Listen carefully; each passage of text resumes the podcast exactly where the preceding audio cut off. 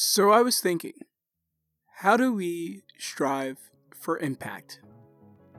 That's what I explore with my guest, Melissa T. Lowe, social entrepreneur and creator of Strive With Me, a personal development publication.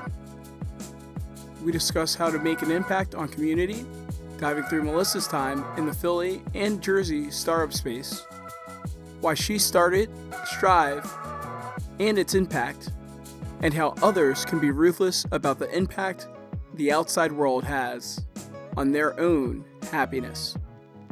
Can't wait to get started. Thank you for listening, and I hope you enjoy the show. Hey, Melissa, how are you doing? I am doing well. Things have been pretty busy here, but you know, I'm learning to be very present. I think that can be a, a little bit more of a challenge when you're going through a lot of life changes, but yeah, how about you? How are you really doing? How am I really doing? I guess right now I'm I'm doing all right. Obviously, with the the state of the world, we're recording this right now. You know, around election time. Uh, you know, so there's a lot of different things going on, and politically, yeah. a lot of things going on in the world. But I think I'm also just trying to find peace with myself and and and kind of you know savor that bit um, and just yeah. find my inner peace and make sure that i'm okay uh, mentally emotionally physically stuff like that so so yeah i i really appreciate how self-aware you are because i think that in the past in this last administration i think a lot of people are now aware of how important it is for mental health and being able to take time to be like well like yes, be informed of what's going on and, and be an active citizen of, of whatever country you're part of and whatever community you're part of and working out with. Um, but it's also important to like take care of yourself as well, as much as you take care of your friends, your family, your partner, the world, and things like that. Exactly. Yeah, I, I, think it's interesting you actually talk about community. I know one of the first questions I had, you know, mm-hmm. when kind of looking through your resume and going through just your LinkedIn page, you know, you've been a, a community manager at a couple of different institutions, organizations. Also, seems that, you know, just going through, you know, Strive with me and everything, you know, that you're about there, you're also about community uh, or at least you also talk about community uh, a lot there. So I would love to get your perspective on why community is important to you, and you know just kind of why you believe it's one of the best mediums to make an impact.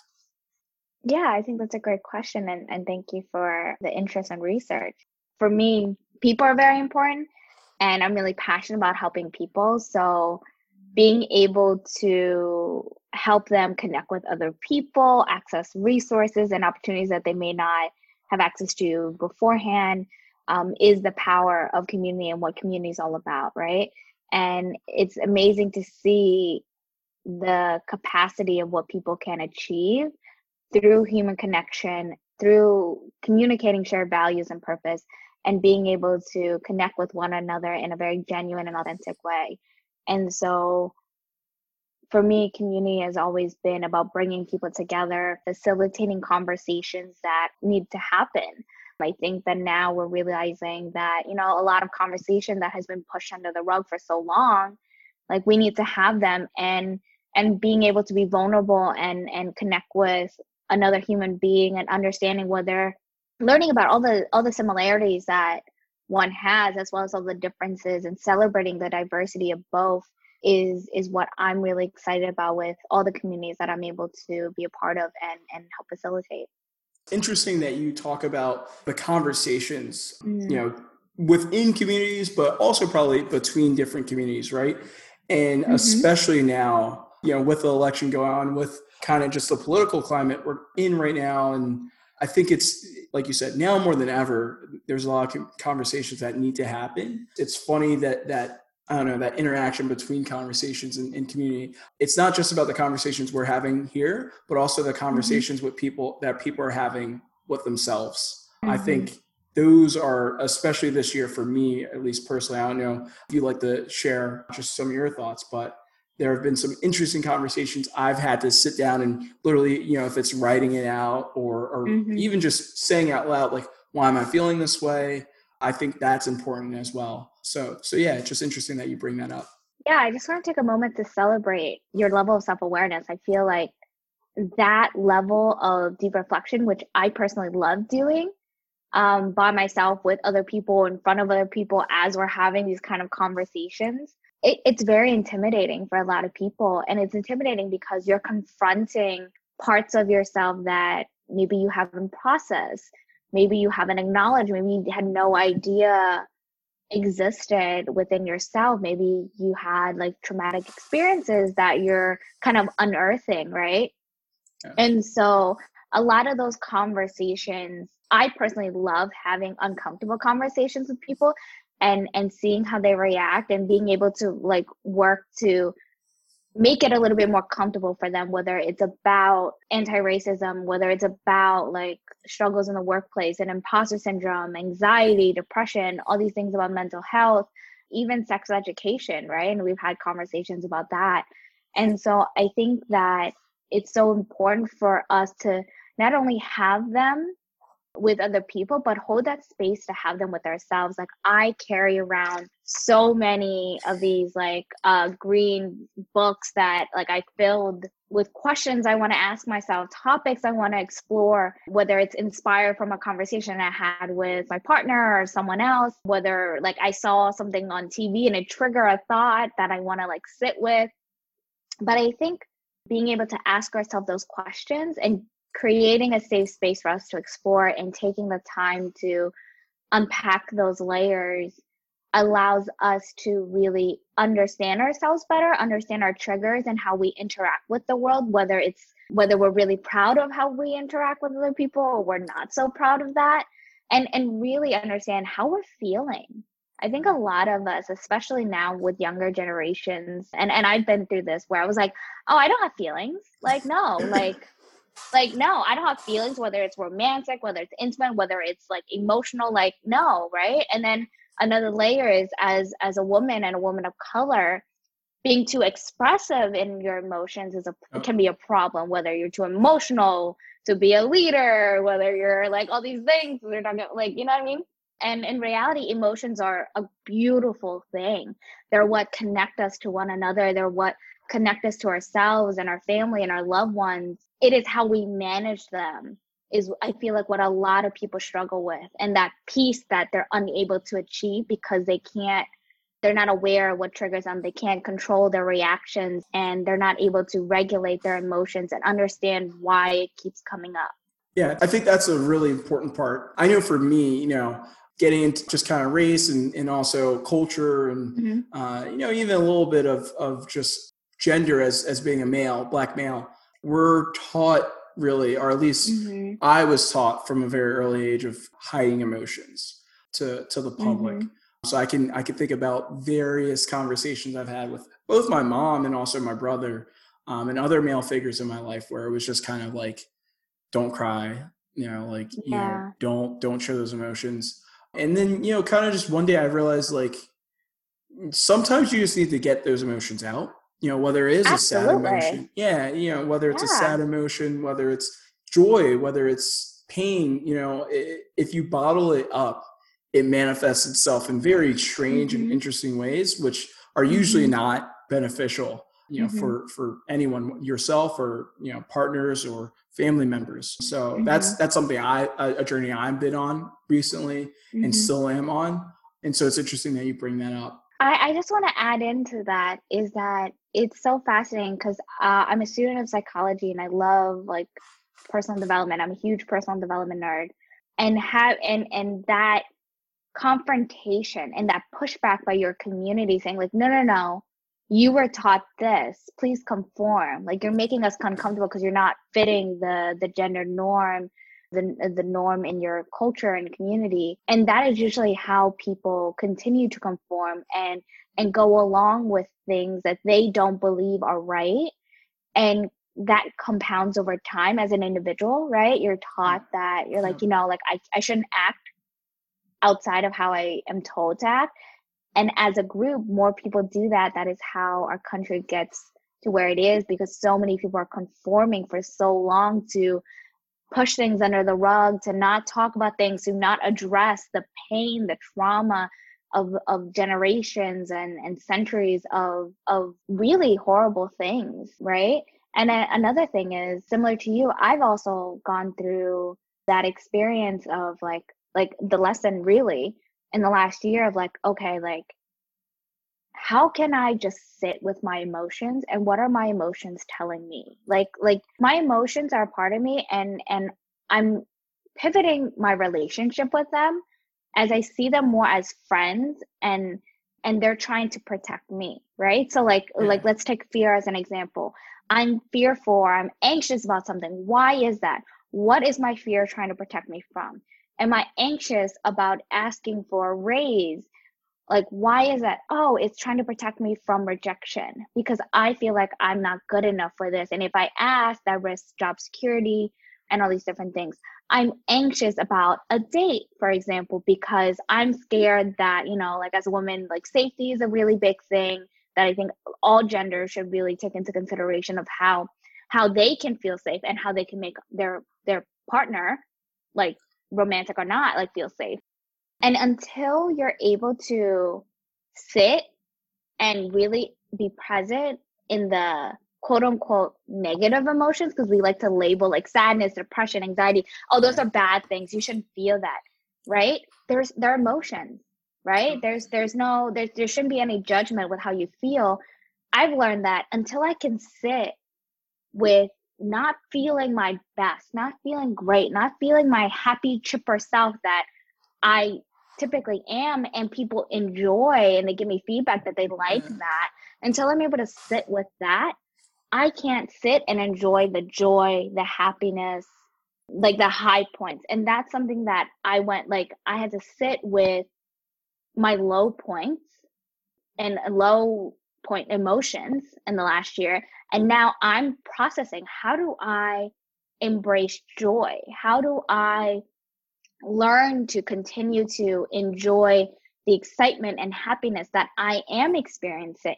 How can i appreciate that for myself? Because like for me i realized that i wasn't allowing myself to be happy in certain aspects of my life and i was like why was that? I wanted this for so long. Why why do i feel like there's this barrier? Sorry to go off on a tangent there. Yeah that i mean that's not a tangent. I think i think that's spot on in, in terms of you talk about sitting with your emotions and, and enjoying yeah. them and by sitting with them you know even the ones that you like you had said quote unquote negative ones, it allows us mm-hmm. to get to the other ones of happiness and, and joy, uh, which I mm-hmm. think is especially very important in in these times uh, right now.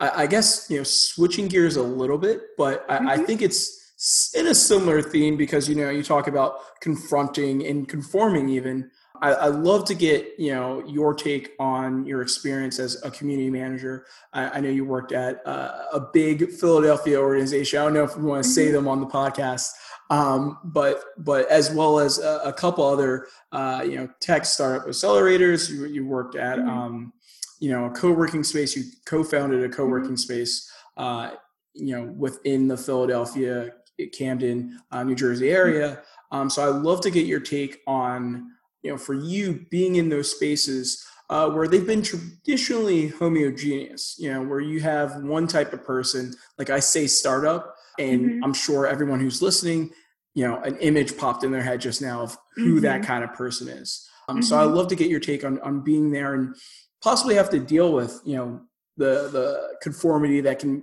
be in place in, in a situation like that, as well as confronting uh, you know misconceptions and also I guess just just uh, the status quo. Yeah. So so thank you for that question, and I'll do my best to unpack it a little bit. So for me, I've I've been very fortunate to work in a lot of really great organizations and team. And for myself, as a diversity, equity, and, and inclusion advocate, and as as a woman of color who's gone through this journey to learn and accept my culture as a Vietnamese American, as an Asian American living on the East Coast, Northeastern area. It was quite a journey.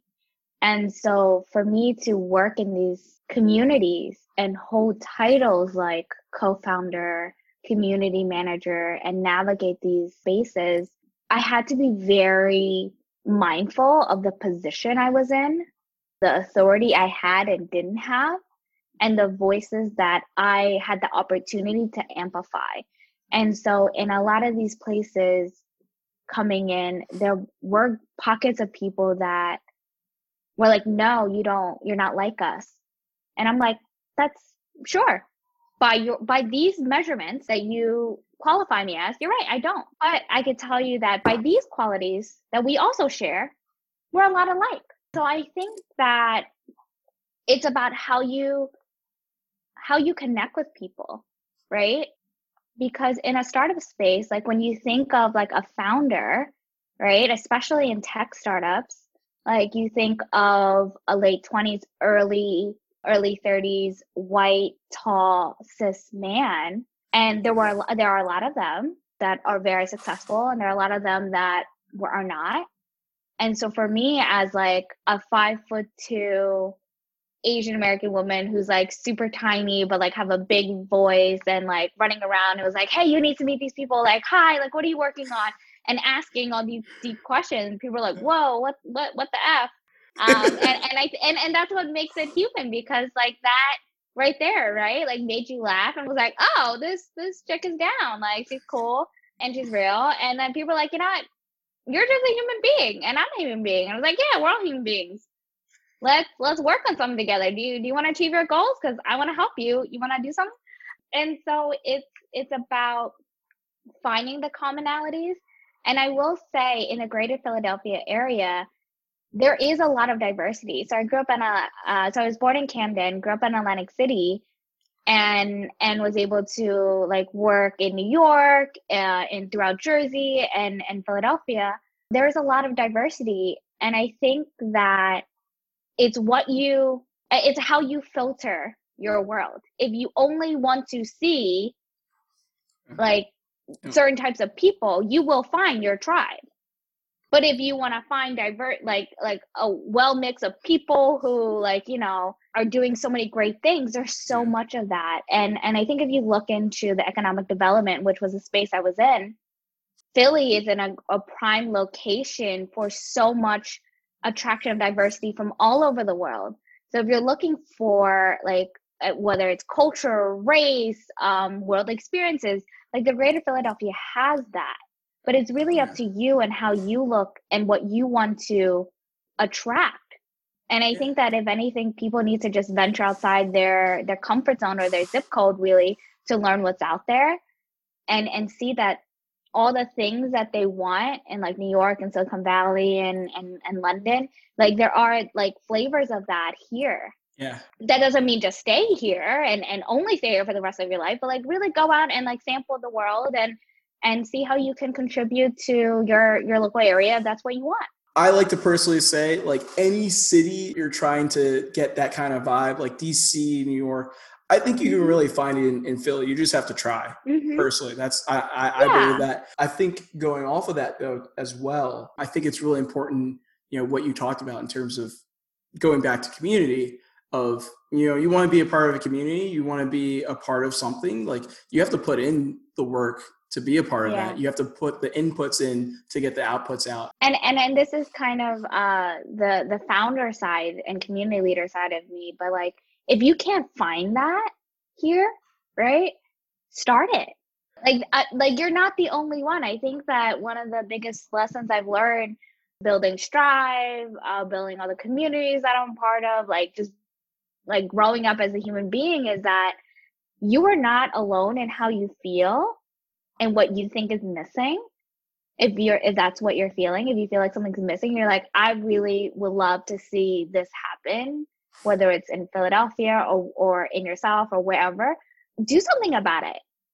And you will find people if you look hard enough and if you explore outside your your comfort zone, your zip code, your typical crowd, right? Like I've seen people that like grow up like hung out with the same people their whole life and I was like, "Oh my god, like I never want to do that." Like when I went to college um, at Montclair State, like I was like, I want to go to where like I don't know nobody. I don't want to go to college with the same people I went to high school with. Like that's not what college for me was. But for some people, they're like, I just want to be with my friends and hang out with them. It's like that's great. congratulations. I hope you do that because that's not for me, and that's totally cool. And well, that's that's that's my jam, and that's your peanut butter. And and whatever it is you're missing, you will find people that are interested in the same thing. Like I'm sure, like you've been a part of organization, you're like, holy cow, I didn't know this many people was into chess, or I didn't know this many people was into like Dungeons and Dragons, or I didn't know other people were, you know, into esports and now it's like a multi multi million yeah. dollar billion dollar and and then yeah. all you saw of like people in esports were like people like playing games in the dark in their basement but that's not true yeah. and i think that once you're able to be conscious of your filters be conscious of who you surround yourself with and if that's limiting you or like helping you reach your goal and and what it is and all these misconceptions and assumptions a lot of us make you'll be able to free yourself from those restraints and explore not only who you are and who you want to be but really what your co- local community your your city the world has to offer yeah. and i think that a lot of people are so comfortable in their comfort zone they don't want to put in the effort but i am very glad that you did because we wouldn't be here if you didn't do that work well thank well thank you again thank you for being on and you know thank of you for course. the conversation i think um you know, it's we we've talked about so many different things. So you know, I'm like, you start your own community after uh, you know working as a community manager after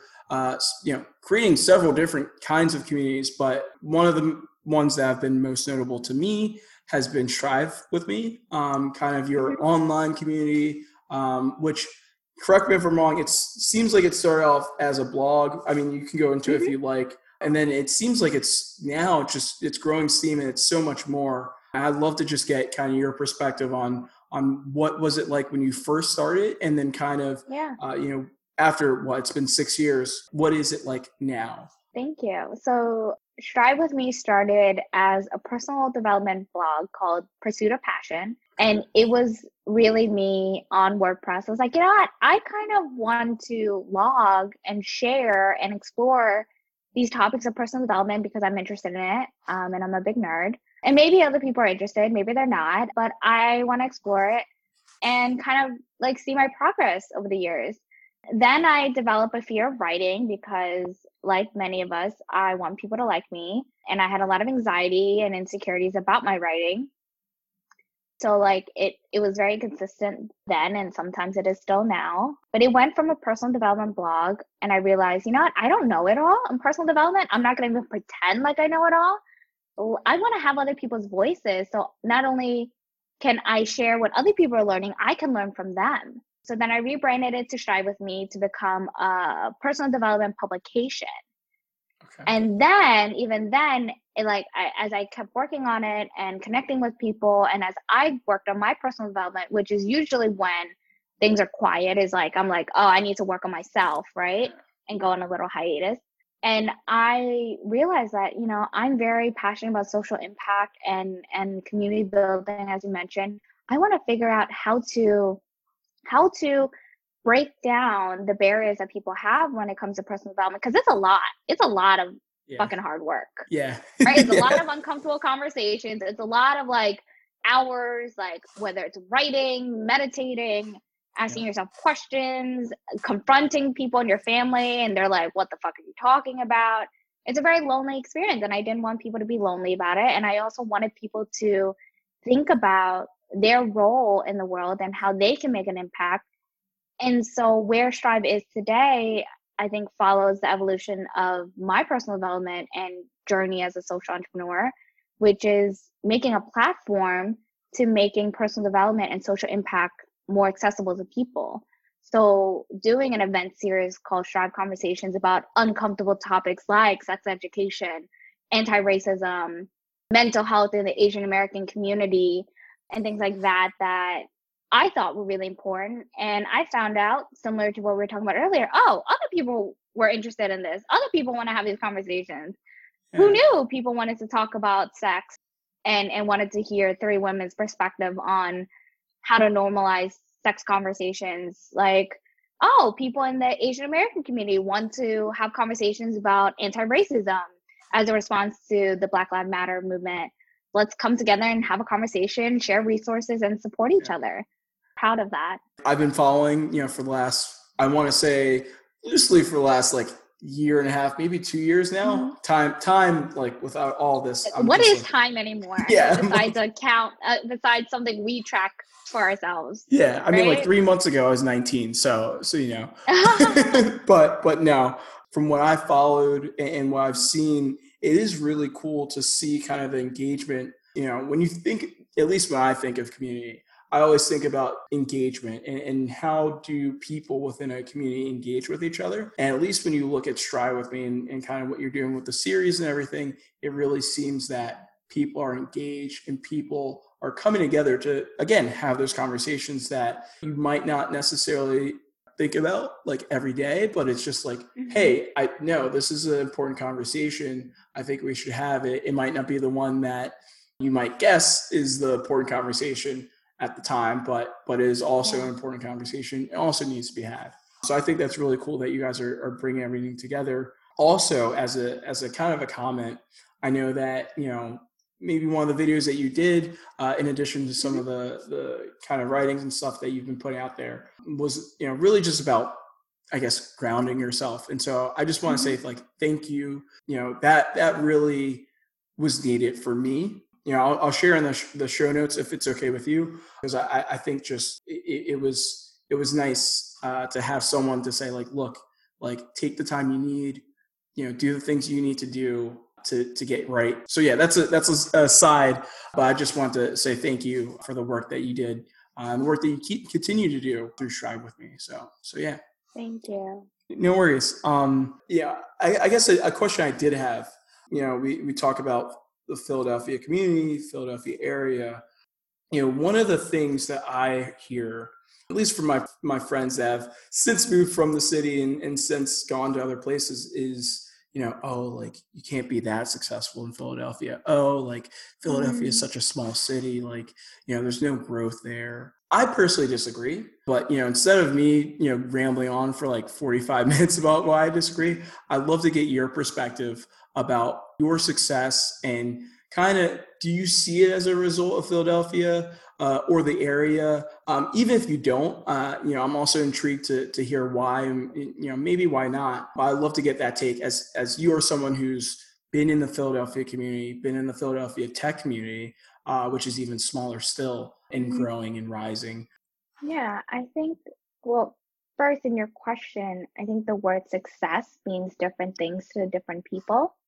And when you're in the entrepreneur space, especially tech space, as you mentioned, we're told that success looks like getting a lot of funding, which is really going into a lot of debt in a business world, is being printed in magazines and in the media, which can also be the press being very like paying attention to your every move, whether that's great or not. So you have to be very careful with how you articulate your, yourself and, and run your business. So I think your answer is going to change depending on how they, the, the receiver views success.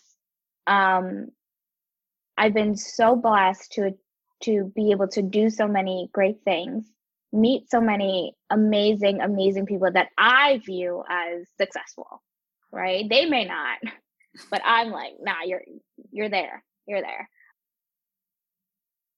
I think what it really is about in general is that there are opportunities all around us, right? Like if you're asking, if, is there funding in Philadelphia?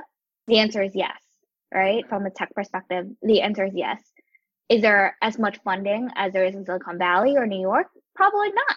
Like like point blank, there isn't.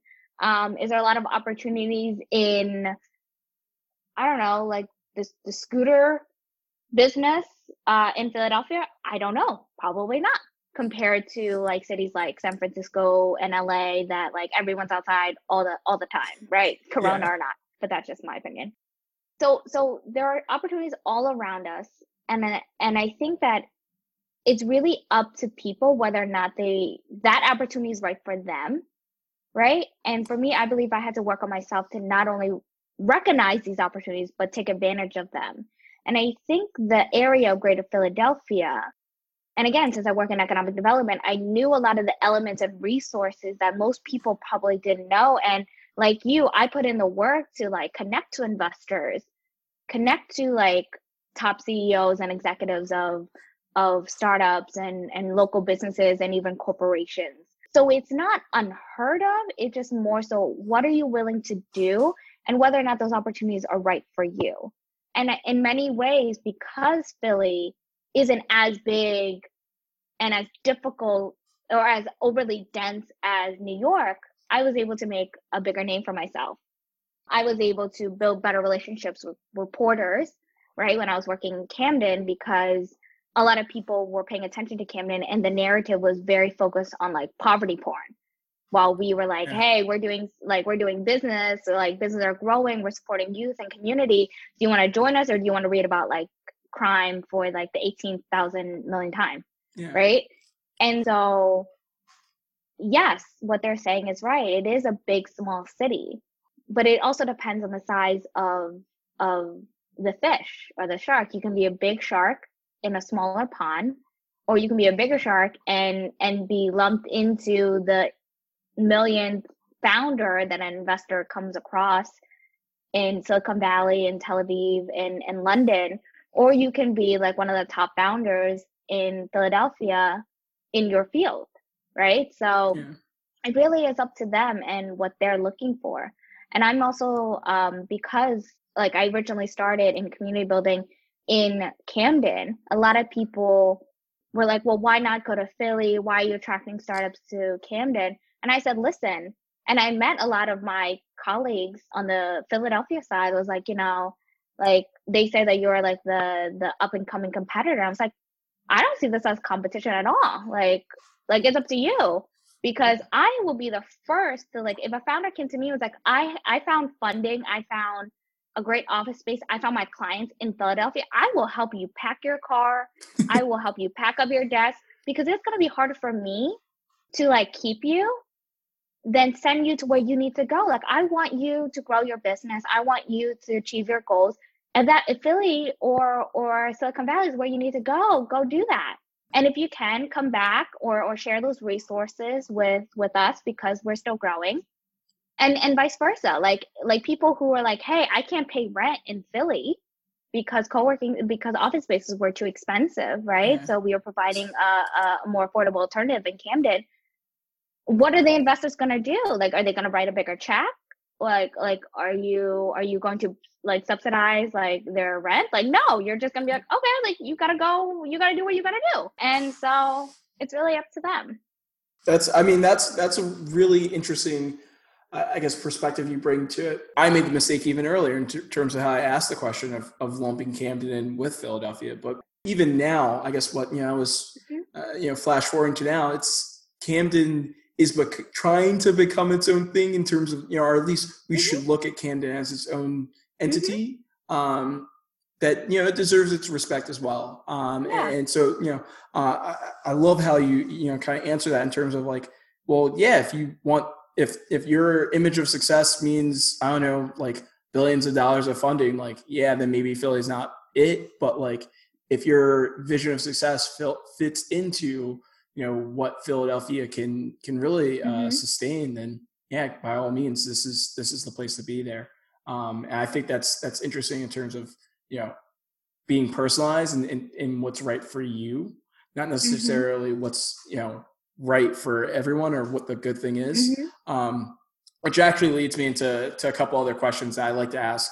Um, so I'd love to just kick it mm. off by asking you, like, do you think there is such a thing as the good life? This is a podcast about living your best life. So uh, mm-hmm. I, I would love to hear your thoughts on the good life.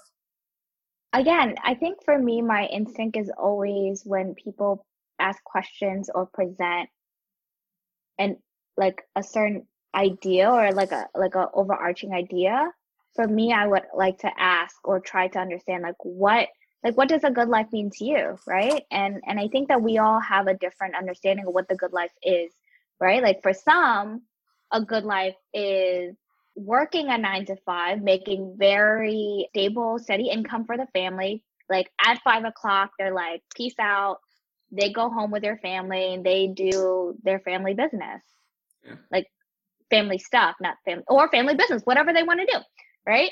The good life for an entrepreneur typically is work in work on solving a problem um, you really love And that could mean working like 60, 80, 100 hours a week, having no social life, but you're so passionate about your the problem you're solving and building your company and working on your team. That's what that's that's that's the good life. I think that there is such a thing as a good life. I think in order to achieve it, um, people need to acquire a few things, um, which is not typically what I think people think of. I think in order to achieve the good life, they need to achieve things like self awareness, gratitude, and the right degree of freedom and liberation, and whatever that means to them. That could be financial freedom, that could be like physical security, like they're in a safe space. Like if someone has a very traumatic experience, like they need to feel safe within their home and their community they need to feel connected. So I think that a good life is very possible. It looks differently. And I think that now in the age of social media, it's been so heavily curated that that definition or that image of a good life is very skewed. Like if I'm not if if I am not a certain height or a certain body weight dating a certain partner and he or she or they are spending a certain amount of money on me, if I'm not traveling on a private jet and posting all of this on Instagram and looking like fly to the nine, I don't know if people still say that, um, then I'm not living a life. But for me, it's like, no, I really like not wearing makeup unless I felt the need to. I like spending time with a partner who's very self-aware versus dumping all this money on material things and then not spending time with me and i don't need like a closet full of shoes and handbags to make me feel fulfilled i want to be able to connect with people and do things that i'm passionate about and explore myself for me, like I and it's funny because I've been on dates and I've told people I was like, this is like if you're looking for a certain type of relationship, if you like like I've told people, it's like look if if you're looking to like date a woman that is like gonna cook and clean for you, like I'm not it. Like just keep it pushing. I'm the kind yeah. of person that is like I will help you achieve all your goals and ambitions and and challenge you to be like the best version of yourself like if that's what you're looking for which also comes with a lot of very uncomfortable conversations asking deep questions which a lot of dates were like whoa that's not what i want I'm good. I'm like, cool. Thank you for not taking space for someone that does want these things because yeah. I don't want what do you want.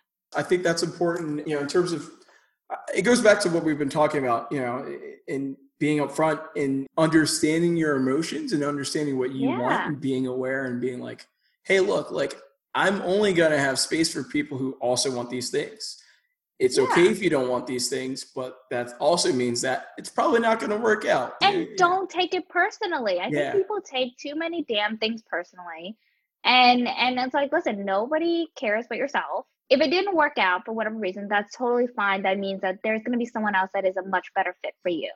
Yeah. And funny enough, I actually have a I used when I was um online dating, I had a breakup script that include that that people hold on to people and hold and try to keep them in a space that they don't want to be in and it's like no you're off, they're occupying space and energy and time and part of yourself that someone would be so grateful to be a part of are you kidding me and someone would be so much a better fit but you're holding on to something that doesn't want to be there like if you i don't know if you have pets but you ever held on to like a dog or a cat that like really don't want to be there? Yep. Like they're gonna kick, they're gonna scream, they're gonna bark, they'll bite yep. you even. Yep. Or like held on to like a cat that was like, no, fuck you, I want to yeah. be over here. And I'm just like, okay, like you go to where you want to be. I'm mm. here when you want to be. Like, because I choose this dog, so I love my dog. Um, like I'll be here and we'll cuddle, and then sometimes I'll force her to cuddle with me, and then sometimes like go go be free, go be free. I, I, I fully uh, agree in terms of I don't necessarily know if everyone has a match, but there are definitely you know going back to what you said earlier, like there are definitely people that believe in the things that you believe in, and so yeah. if, if you're with someone who doesn't, or if you know, and not just in a relationship like a romantic relationship, but a any friend, kind of relationship, working yeah. relationship, let let yeah. let them go, let them go. Um, a great so, resource that I think you should check out if you have not one of my favorite my favorite comedian daniel sloss um, has a great show um, and it's on netflix. Um, in netflix it's called like daniel sloss s-l-o-u-s-s um, live uh, late night shows. And it's a second episode called jigsaw. And he does an incredible job of communicating like if you're not like if if your person like if if you don't love a hundred percent of the person you're with don't fucking be with them because there are 7 billion people in the world like we with our lazy selves um, and dating apps think that we're gonna find the love of our life whatever that looks like to you or whoever that looks like to you in a 20 mile radius which is absolutely insane. Like like there's there's technologies there's cars there's plane like you don't need to date in your own village anymore right? Number one. Number two um don't put on so much pressure that your partner is your everything. Like yeah. people like like people put so much pressure on their partner like like i'm not happy you need to make me happy. It's like whoa, whoa, whoa first off why are you not happy? Let's take a moment to think of like why are you not happy and why can't you make yourself happy? Right? And yeah. and what can you do about that and how can i help contribute but not be the source of all of your happiness? And yeah so uh, going back to your question about the good life i think there's a lot of pressure for a lot of people to have it all. And what that all typically entails is a super great high paying job that they love and like make boatloads of money. A partner who looks ideal uh, able like super attractive spends a lot of money on them. Traveling usually is what a lot of people want like big homes and all stuff. And i was like i like you really have to separate what society is telling you is a good life for you and recognize that what is that look like for you and be shameless about it. Like for me, I don't really want a big house. Like I've never wanted a big house. I've like seen people with big houses. Like there's a lot of things to clean, and I don't like to like clean unless like I only want a big house if I can pay someone to clean this and not care about obviously care about them because they're they're a human being um and being a good person but not care about how much I'm spending to keep and maintain this house. And also, I never want a house because I want to be able to move. And if opportunities come, like I want to do work all over the world, and having a house is too stable for me. Yeah. Right? That's shit I have to unpack for myself. But but that's the thing. Like not everyone's the same thing, even though we are told you have to buy a we house. are taught so much this. yeah you have yeah. to buy a house you have to do all these things and then we're not taught how to like even have credit to even buy a house and like we can only eat lettuce like like we can't like you can't you don't make enough anymore like pre-pandemic as like millennial or younger generation to even afford like yeah. real food um yeah. and then we don't know how to cook like it's like a whole big mess yeah. um but really learn what's what that looks like for you and be shameless about it don't let other people pressure you like like to post on social media to want these things to date this person like you're not that's not that's not their life that yeah. you're living. It's your life. So make sure it's good for you.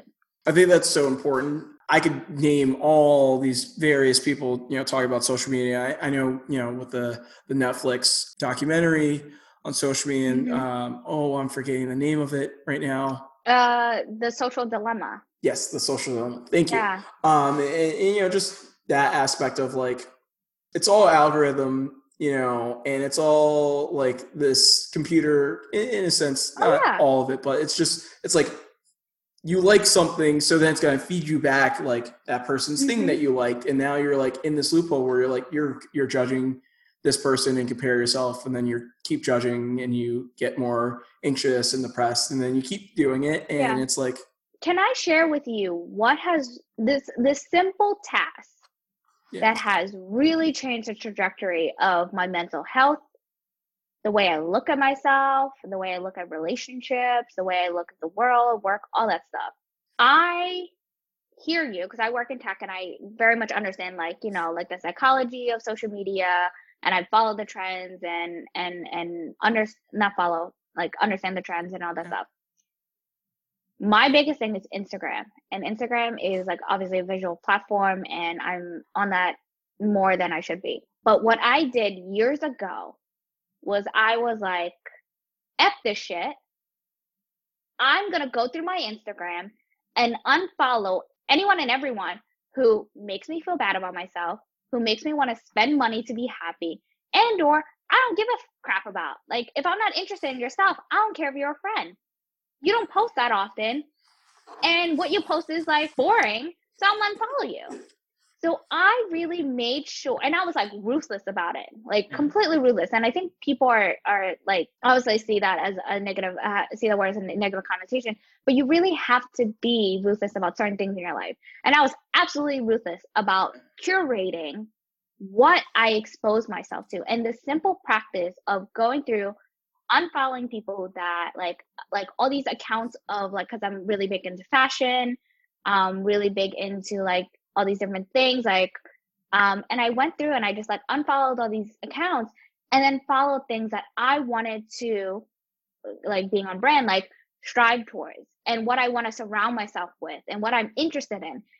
And i would do this cleanse every so often because i don't like to follow over a certain amount of people and now it doesn't matter anyway because instagram only shows you like a certain like very tiny percentage. yeah, yeah the, the same of five, like the most interacted accounts you have. So the the technology is very fascinating for me. But like I really follow people that have motivational content, people that have like um really interesting perspectives about healthy relationships because I was like in a number of unhealthy relationships. So I was like, how can I surround myself with messages, images, and people virtually and in real life, pre pandemic, that I wanted to be more like, I wanted to strive more like, and I admire and appreciate rather than aspire to be because they have like fancy cars and and and cute dogs Images that yap all the success. time. Yeah, yeah, exactly. And that has completely changed my attitude with things. I've spent so much less money because again, these platforms are businesses. Instagram, Pinterest, Facebook, they're they make money when you buy stuff and they are masters of increasing your ability to buy shit you probably don't need. Yeah. Every day I'm like, "Oh, cool. That's something I want." And like personally I follow um Yeah. I, I don't know whose rule it is and if I find it, I'll put in the show notes and I'll share it with you. But th- this rule of like, if you see something online and you want to buy it, just like wait 24 hours. Just wait 24 hours. Oh, I if, wait years. And if you can't get it out of your head, that's when you really want it. Yeah. Whether that's people with products, like I, there's even things that like it's funny because every time I like I'm very like efficient shopper. I've also been like an image consultant because I was like, if I want something, I have a very specific image in my head, and I only will buy it if it's that image. And so I've gone like years before I've like bought like the watch I wanted or like these like specific pair of ripped jeans or whatever it is. And even things I I know I want and I can probably afford. I was like, you know, I don't need that right now. Yeah. And I think cutting down the clutter. Yes. Um and and focusing my what I am exposed to me, right? So that's like level 1 of like curating your life to live your best life. Step 2, if you're able to spend money and and you like really want to take this shit seriously is pay attention to what platform like i was on youtube a lot like i was just watch all this content and i couldn't stand the ads especially around halloween because i hate scary stuff and so like i remember driving and they would play like pandora and play like horror movie trailers and i'm just like terrified because i'm driving at night. Anyways that was a bit of trauma that came out. I paid for like the youtube subscription to like bypass all the ads and i was like this is this is great. Like yeah. all the money that I saved, like it was like what, fifteen dollars a month. Like the money I saved on like these boring ads, and the time I got back, whew, great. Yeah. Um, and then I was like listening to like meditate. Uh, the reason why I did is because I was listening to meditation affirmations and things like that yeah. while I was sleeping, and I didn't want that to go into my subliminal uh, subconscious. And it was like great. Now I don't need it, so now I don't pay for it. But like really being ruthless about curating your life not so much to put yourself in a bubble to where you're not in touch with reality but being being very selective who and what you surround yourself with and being self-aware of that because a lot of like i'm sure you saw in the the documentary i haven't seen it yet because like i'm just gonna like go crazy and like delete everything delete every, really yeah. no i'll just like go way too like introspective and it's like i can't do that it's right a now but cycle. i do want to see it you really have to be mindful because all these platforms they want they they have so much data and information about you that they will group you with more like-minded people and that is also dangerous right? Diversity is such a beautiful thing. Diversity in thought and culture and people and experiences and stories is a beautiful thing. There's so we have so much more in common with the people that we assumed are like different than us that we like completely cross them off instead of having a real conversation instead of connecting like oh okay now i understand because i've taken the time to ask questions and be curious rather than like oh you wore a gray sweatshirt you yeah. sound boring i don't want to talk to you like yeah. no like no absolutely not like there's so much more than that well, I'm, I'm glad. I guess you get to talk to me, even though I'm wearing a gray sweatshirt. So, oh, please! Uh, I love it. Sweatshirt. I love it. Well, Thank I love the the monotone look. Yeah, I didn't even intend for it. I just like woke up and I was like, this. I, I wanted to put this on, and then I was like grabbing a hat as I ran out. I was like, oh, well, all right, we're going with it. Hey. That's a version of the good life. You were able to make these choices based on what you felt and what you wanted, and you did it. That's yeah. the good life right there. Yeah, try um try trying to live it. But um, I guess you know going off of that in terms of mm-hmm. habits and daily habits. Um, you mentioned a couple things like YouTube. I also I don't know we can have a whole side conversation mm-hmm. about giving Google your money and everything. Um, I also paid for YouTube because I was like you know, I, I listen to motivational speaker speeches in the morning and stuff like that, and other things that I'm like, this is content that is productive for me, and that helps me get my day mm-hmm. started. That's that's how mm-hmm. I find. That's know, what you need. Yeah, it's it, it's. But I'm curious to to hear from you what kind of things help you live a healthy lifestyle. You know, what is your what does a healthy day look like to you? Oh God. So I'm in, in a little bit of transition. So I feel like I'm like trying to recenter myself, right? Like any big changes and, and like emotional, physical, like career, anything that you kind of like kind of need that time to transition. For me, a healthy lifestyle or a healthy day, I kind of prioritize mental health over physical health. I think now I'm at both an age and a place in my life where I want to give more attention to physical health and and that includes working out more and eating healthier and things like that. Where i'm at i think i'm like focusing on having time to connect with myself having time to connect with my partner and the people that i choose because i heavily curate who i surround myself with and give my time and energy to and learning obviously balancing work with life and what I mean by that is not feeling guilty exercising my boundaries. And and and let me explain that. Especially during the pandemic, I think a lot of people really exercise um, and pay attention to the mental health and like Zoom fatigue is a thing and and so many so much things. I am such a big people pleaser and I'm such like an anxious person because I always want to like like do things and prove myself to that I am capable and I have the capacity to do it that I usually overextend myself. And so in the last year, thankfully, before the pandemic, so during the pandemic, I was like moderately okay when it first started, is I had to practice not shaming myself to take breaks, um, not shaming myself to like ride through those emotions, lower highs or lows, and really like learning how to self-regulate and and comfort myself. Similar to motivation for me is like the stability. So saying affirmations like i am good enough. I'm safe. Things are things will be fine like and, and working through that for me has been part of like the healthy lifestyle that i've been practicing because the anxiety has been trying to communicate like hey you need to do this this and this. And it's communicating to me that i really want people to look at me and have these kind of impressions. And I'm also learning how to set certain boundaries, whether it's friends, professional, like intimate, family of like this is what I need and and and this is when I need it, as well as here's what I can give and and what I don't have the capacity for. And not shaming myself for saying no or not or or saying not not now. Because I think a lot of us feel so guilty of not doing something that someone else asks us or like not setting those boundaries that we overextend ourselves and then that leads to burnout. And and that burnout is physical mental professional. It it leads to like all those people that like lied to you and said like oh i quit my job and like travel the world. Well what they didn't tell you is they saved $50000 because they were making like $150000 and like they had their school paid off by their parents or something crazy like that not feeling guilty for not being where i thought i would be and learning to appreciate and accept where I am.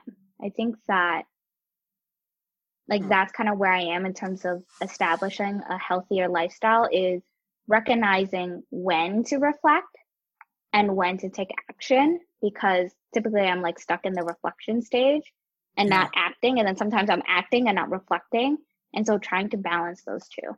Sometimes you can overthink things and then sometimes you can act without thinking enough. Um I guess you know it's a two part. Um, so a, what keeps you up at night, and then b, what motivates you. I think we talked about a couple things, but I would love to just ask that outright and, and get your response. Yeah, I think similar to you.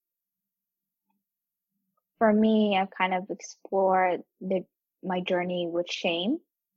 Okay. And I think what keeps me up at night, like when it's really bad, is um, the shame when I reflect on the space between who I am now and who I want to be.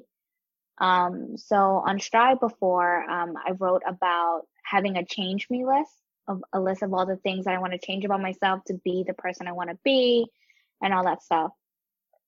And I'm learning to be better at not pushing my pushing myself to change out of self hate and more of a desire to grow and learn and explore my curiosity.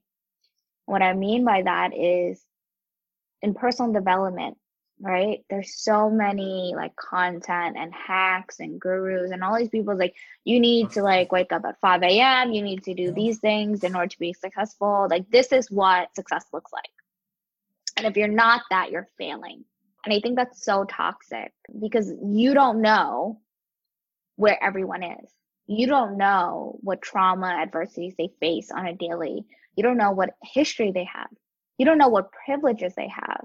So to say that you need to do these things comes from a place of privilege that you have not only the tools and resources, but the mental and emotional and physical capacity to do these things. I'm not saying it's not possible, and I'm not saying like all these things are bad for you or anything like that. It's just evaluating what works for you. Right. And so for me, like I had to really reflect on that and try to like calm that anxiety and deter and try to really reflect on my motivation of of like why I'm so motivated to to to become this person is because I was told like I'm still I'm still processing this like all the things I said of like don't do this don't do this like I'm still working it out yeah. right like I don't think I have it all figured out you're capturing me at this part of my journey like like it's it's different for everyone and anyone. So being able to mo- like understand the motivate like what really motivates me and and whether that's healthy or unhealthy. And I think similar to other people, things like past traumas and mistakes, not not beating myself up over it, like learning to heal and forgive myself for the mistakes I thought were the right choices at the time, but may not be now that I'm at a different place in my life. It's been a, I don't know I, I can't say enough it's been a tough year but also when you when you think about it really like just life in general it brings up so many different obstacles and challenges i don't think you know i, I think especially because of this year that we really get to sit down and assess that and really understand that mm-hmm. and i think that a lot of people i my hope is at least a lot of people are taking this time and understanding that um, now more than ever with you know mm-hmm. some of the challenges and realizing that like even after covid whenever that happens even after this pandemic that you know it's okay to be you know just to be there and, and to to heal and let yourself heal and and say like hey like that was a rough time. That was a rough instance. That that was something rough happened there. Now it's okay to just breathe and and get right before you even go and try and do the next thing or try to get the next level of success. Because I, I think that you know especially in the US and, and kind of, you know, the, the capitalist society that we're in, that, you know, we're driven by many different external measures where it's like how much money you have or, or the, job you have or things you do like the outputs you know even i'll, I'll you know i'm not gonna lie even this podcast in, in a sense um, part of it was just kind of you know i wanted to create something in the world. I wanted to put something out there in the world. And, and that's a motivation you know for me it's just you know for my family to say like hey look i did this thing in the world. Um, mm-hmm. So i think it's it, it's interesting kind of how you talk about um, you're dealing with the shame and guilt of saying, wait, now like understand that it's a journey, it's a process, and it's not going to happen overnight. I think you're right. It's it's the expectations. It's the yeah. expectations and the standards we set for ourselves. And that could be influenced by our family, our history, our relationship, our friends. That's why like I really believe that who and what you surround yourself with is so important because that slowly either chips away at you or helps build you up if you're not careful with that, no matter how confident you are in yourself, they they they have influences, micro or macro, on on your expectation and your standards. And if it's too high or unrealistic, then you're constantly chasing a goal that you know you would never reach. And and for some, including myself, that is a uh, like that stems from the trauma that's a coping mechanism like that that is a motivator like like the goal the goalpost keeps moving right? And it's like my drive to keep reaching it even though i'm the one that keeps moving it and i'm never fully satisfied right? And a lot of us are in this like hamster wheel when we believe that we're making progress but we're really not until i guess uh, society changes as a whole you know i guess we'll keep we'll keep going on the hamster wheel which is an interesting way to transition to my, my last question. A lot of people are going through transitions, especially when it comes to jobs and careers. And I'd love to just get your take on, given everything that you've done, you know, with Strive with Me, uh, you know, with you know the other aspects of your life that you you you know you've been a founder uh, at co-working spaces and, and and whatnot. You know, as you look upon what you've done, you know, what's one piece of advice you could give to someone who's thinking of like making the next step, making the leap? You know, I'd love to hear your mm-hmm. thoughts. So I have one advice and one ask. Okay. Um, my advice is for anyone that's in the position or wherever you are in your personal development journey is to lead with curiosity. Like really ask yourself, what do you want to learn? Both about yourself and whatever field or topic you're into, and really explore that right? Like if you're in a career transition, like ask, like, what do you really want to, what do I really want to learn? Like a lot of us focus on what I really want to do. But you can do things that you're like, I don't really give a shit about this. Like I'm just doing this to like get my check. Yeah, right? Pay the bills. And, and that's totally cool too. Like, like what like your priorities are like, you know, to like put food on the table and like take care of yourself and pay rent. Like that's all very important. Like don't get me wrong. But if you have the capacity and some level of privilege, try to explore what you're really curious about and what you really want to learn and what and and that opens a lot more doors into different fields or different opportunities that you may never have thought of because you were so focused on doing the task. And the ask is if you can, while you're doing this, try to help others along the way. Because there are people that I think we all feel like there's someone that's like so much more successful, so much uh, more attractive, doing so much farther along in their career. We're also forgetting to look back, and is the only way I like to look back is to see who else can I like either bring along or like, hey, I went through this struggle. Let me make this easier for you. Like mm. I love meeting female founders and like, hey, shake my hand. And they're like, what? And they're like, yeah. I was like, yeah, shake my hand. Like it was so nice to meet you and they do like I call it the noodle. And like when because like guys typically when they're in business they're taught like how to shake their hands like from fathers or yeah. male figures or whoever. Women aren't typically. So so I've had shaken some hands where they do like the noodle and they're just like, oh here, like they just give you oh, the hand and I'm just like, like I'm just like, what is that? Or they'll do this. Like for I'm so sorry for those that are only listening. I think it's called flaccid hand. Oh, like oh, yeah. it's like like like like your arms completely flaccid. Like when you shake it, you're just like what? Like like I could like just drag them and they would just fall. Or they'll like put their hand um up as if I'm about to kiss it. And so I look at them like, do you want me to kiss your hand? Like is this like like the Renaissance? I'm what was that? Like I'm obviously a lot nicer when this happens because I understand it's not their fault. But I'm just like trolling at this point. So I would say like, hey, just want to let you know like you, you need a firmer handshake because this does leave an impression. And so like I'll give them like certain tips and things like that, and they're like, oh, no one's ever taught us that, wow. or no one's ever said that. I was like, yeah, like yeah. is a very common thing that I've had conversations about with female founders, or or they're like super like soft with it. I was like, no, like shake it like you mean it. Um, yeah. like like like firm but not crushing. Like, you don't need to yeah. be like super aggressive, but like like learning like little things like that makes a huge difference you know, I appreciate everything you've you you've done for the city of Philadelphia and also uh, Camden as well in, in terms of the you know your roles in the tech scene. But I also really thank you for you know what you've done for both my personal development and you know a bunch of the people out there that are probably you know strivers and, and striving for something greater um, than themselves. So thank you again, Melissa. I appreciate you coming on the show and, and, and just sharing your wisdom and knowledge. Thank you for your curiosity and, and not being afraid to ask the questions. I think we need we need more people like you that are curious, asking questions, and you know just just doing the work. So oh. thank you for, for having me. And that's the show. Thank you for listening. Be sure to give the podcast a review or rating on Apple Podcasts or wherever you're listening.